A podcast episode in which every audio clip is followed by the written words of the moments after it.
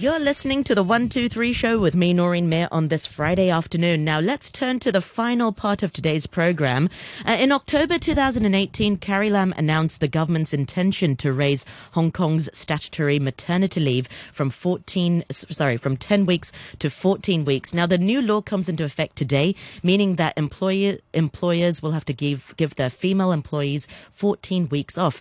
This means that Hong Kong will finally be catching up with international labor organizations recommendation of 14 weeks of statutory maternity leave. But what does this mean for foreign domestic workers? And by law, they are too entitled to this. But what is the reality of this? And what are some of the perceived impacts uh, for employers? For comment, I'm really delighted to be joined once again by Catherine Gurtin, the CEO of Pathfinders Hong Kong, which is a charity dedicated to help pregnant migrant workers here in Hong Kong. Welcome back on the program, Catherine. Thank you so much for joining us this afternoon. Thank you so much for having me again, Noreen. Great to see you. So perhaps you can give us a little bit of background uh, to the, to this new maternity leave law and how it applies uh, also to domestic workers. Yeah, so as you mentioned, um, the new law will see an increase of four weeks to the existing law, um, which will be reimbursed by the government under a new scheme to be introduced in the first half of 2021, which is which is great. Um, and like all working women in Hong Kong, um, migrant workers are also entitled to maternity leave.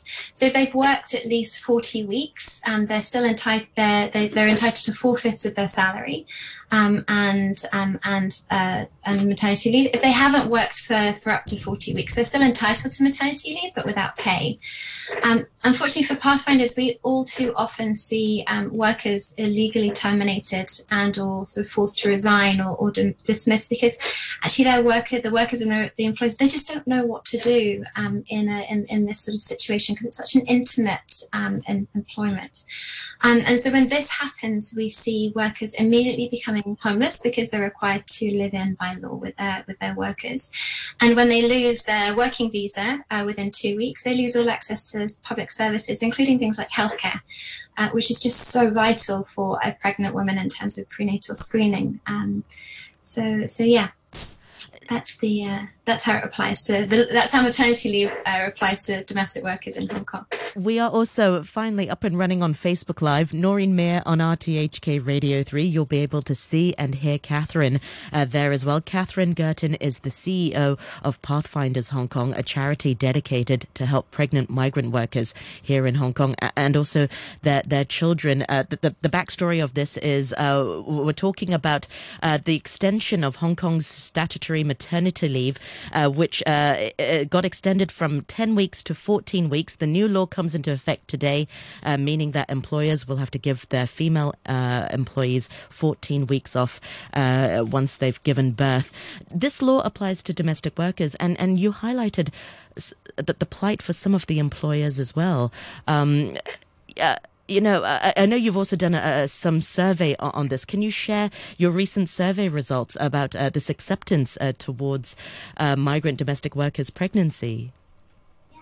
So I think it, it just goes on to confirm sort of the long-standing dilemma that we're aware of of the challenges for many people in Hong Kong who are very reliant on, on support from um, migrant workers, um, including, you know, mothers with young children like myself, or you know, or daughters with with aging parents. So we did do this survey, and it it, um, it really sort of um, sort of reinforced just how how big that dilemma is. And I think the reality is that sort of in our survey, 75% of respondents thought that a migrant domestic worker should have equal rights to maternity leave, like all working women in Hong Kong. However, 60% found it to be unacceptable, half because they found it to be just a, a sheer inconvenience to the employer and also to their household. Um, and a majority of the um, uh, respondents also thought that a migrant domestic worker shouldn't live with their employer during their maternity leave. So um, I think it just reinforces what we, we've known for a while that there are big dilemmas for, for a, a, an employer when their worker takes maternity leave, which they're entitled to, but how do they make that work when they're so reliant in many cases on, on the help and support of their worker? Absolutely. It comes down to sort of inadequate childcare services um, in Hong Kong in the first place, because a lot of uh, the, the role of domestic workers is to look after children. At the same time, if there were sort of better provision of services, then they wouldn't be sort of uh, uh, so involved in childcare. Um, and I think the other thing, we, we, we have around 390,000 domestic workers in Hong Kong at the minute. That's projected to grow to over 600,000 by 2047, purely to help us deal with an aging population. And the so again, for an employer, yeah, yes. the employer goes on, on, on, the worker goes on maternity leave and, uh, you know, someone's relying on them to, to sort of support their, their aging parent, but they're a daughter who also needs to be working herself. How, how does she make that work when there really aren't that many viable solutions to help cover cover that sort of temporary care and also the financial cost of that? You know, as a, sort of as an individual employer, or even if you were a small business, paying kind of the maternity leave entitlement is, is a big financial stress. Um, but then for sort of an employer of a foreign domestic worker while on leave, if they then have to sort of bear the financial burden of covering the cost of temporary support, um, you know, that's a huge financial burden. And as we were just highlighting, actually the availability of services to to find temporary support for now 14 weeks, I mean, there just isn't, it just isn't there. Um, so it's it's really challenging for, for the employer, and so really we just we really need to be finding better solutions for the employer to do the right thing by their worker, to do what's legal by their worker, but fundamentally to make it work for all parties, so that the child doesn't fall into a crisis and and, and gets the, the fair start in life that they absolutely deserve. Yeah, well, let's state uh, here that w- what is legal um, and what's illegal. It's definitely illegal to terminate your helper if if you find out she's pregnant. Unfortunately, Yeah. these things still happen, or at least if you don't terminate them, you force them to resign, which is which is worse because then they have to pay the employers a payout also. And frankly speaking, these migrant workers can't afford to do that. It's one month's salary. Yeah, no, it just it, the- the challenge is it's just on when you look at it from both perspectives, the employer's perspective and the worker's perspective. It's just it's a very very challenging situation. But you know, we just know that if with sort of you know with imagination, collaboration, really sort of thinking about sort of the different considerations of all part parties, the worker and the employer, there are solutions to be found. Um, and fundamentally, that's so important if we're to ensure that you know organisations like Pathfinders don't need to continue to exist to sort of you know, to then be there to ensure the children born to these women are protected and respected because when the worker is is fired or, or resigns and and stays in Hong Kong and goes underground and loses access to to to services it's the child that that suffers whether from from not having prenatal scans, from whether from not being born in a hospital, whether you know not receiving a birth certificate and becoming undocumented, which has huge risks of abandonment and trafficking, you know, not receiving their immunizations, not having sort of shelter, you know, all of these basic things. We're not even talking about a, the best start for these children. We're talking about a fair start, and they absolutely deserve that. So, how can we find solutions? How can we make this situation work for the betterment of the worker who's pregnant, but also for the employer who's also hiring the worker because they have their own needs in terms of their household and whether it's young children or, or aging parents. So, you know, really what we're trying to do at Pathfinders is, is to think about all of the challenges that the different parties are facing and to really propose solutions and so that these children really get the protection and care and respect that they that they deserve. So, what sorts of solutions are available if you find out your helper gets pregnant? Um, legally, they have to legally they stay with you, and and legally, will the child then also stay with you? This is interesting because I know this has come up recently. There was a chain on, on Hong Kong mums, and I was in touch with the employer that sort of started that. There is an exemption to the live-in rule. Um, I think the challenge is it's just not very clear exactly how you go about successfully applying for that. Um, we have on a number of occasions um, on behalf of employers and workers put in an application for the exemption. The challenge is it takes it takes months, um, and often um, And your you know, maternity by that leave point, is only ten weeks, or well, fourteen weeks starting from today. Exactly. And so, you know, often we've, we've just given up with the process because, you know, by the time that the child is born, uh, you know, it's kind of, you know, sort of, well, so I think, you know, we, we, we would love to see greater, greater clarity on, on that exemption, how it works, how you apply for it, um, what, what the different criteria is, and, and to see that, that process sped up um, because it, it just needs a quicker, a quicker outcome. Um, I mean, so that's on the live-in rule. I mean, on the the temporary care solutions. I mean, one of the questions in our survey was, you know, would you be open to maybe a sort of a temporary worker covering um, the duties of your existing worker while on care? And I think that definitely was the preferred option. You know, employers don't want to be taking their annual leave or unpaid leave to sort of plug that 14 weeks of maternity leave themselves. Um, unfortunately, that solution isn't currently in existence, but that's the sort of thing that we would like to try and explore more. Um, obviously, it would take things like sort of looking at the sort of the current visa visa policy. Um, you know, most workers have to do a sort of a two year standard contract. So you know, doing short term contracts is difficult, but again if you know if we if we sort of really explore the challenges there are always solutions um, and so you know what could we be doing more to find sort of this temporary um, temporary option um, to plug this 14 weeks that isn't you know inaffordable particularly for you know lower income families who are relying on a worker. Um, you know they, they they need to maintain their employment themselves but they can't they can't afford to be paying the only legal option at the minute which is a local domestic worker who would be $100 an hour you know if you've got sort of you know you're working eight hours a day five days a week now for 14 weeks i mean how how, how do you make that work as an employer? So there are there are challenges on on both sides and we just we're desperate to find solutions and fundamentally because we'd like to make ourselves redundant. Um, we'd like these this this issue not to not to not to continue and, and to and to find solutions to, to all of these challenges. Yeah. Well, unfortunately, Catherine, you're still employed because there there, there are unfortunately people uh, migrant workers being dismissed because, as you mentioned just now, there are some employers. Or maybe some other employers dismiss helpers for other reasons, but there's some who simply can't can't face paying an extra 14 weeks or 10 weeks uh, previously, so they're going to have to let go of their existing helper and find a new one. So then there are these migrant workers who are in that crisis situation. They've got the two weeks of stay in Hong Kong uh, if they can find a new employer. If not, they're forced to go back to their country of origin. What happens uh, to, to these migrant workers then?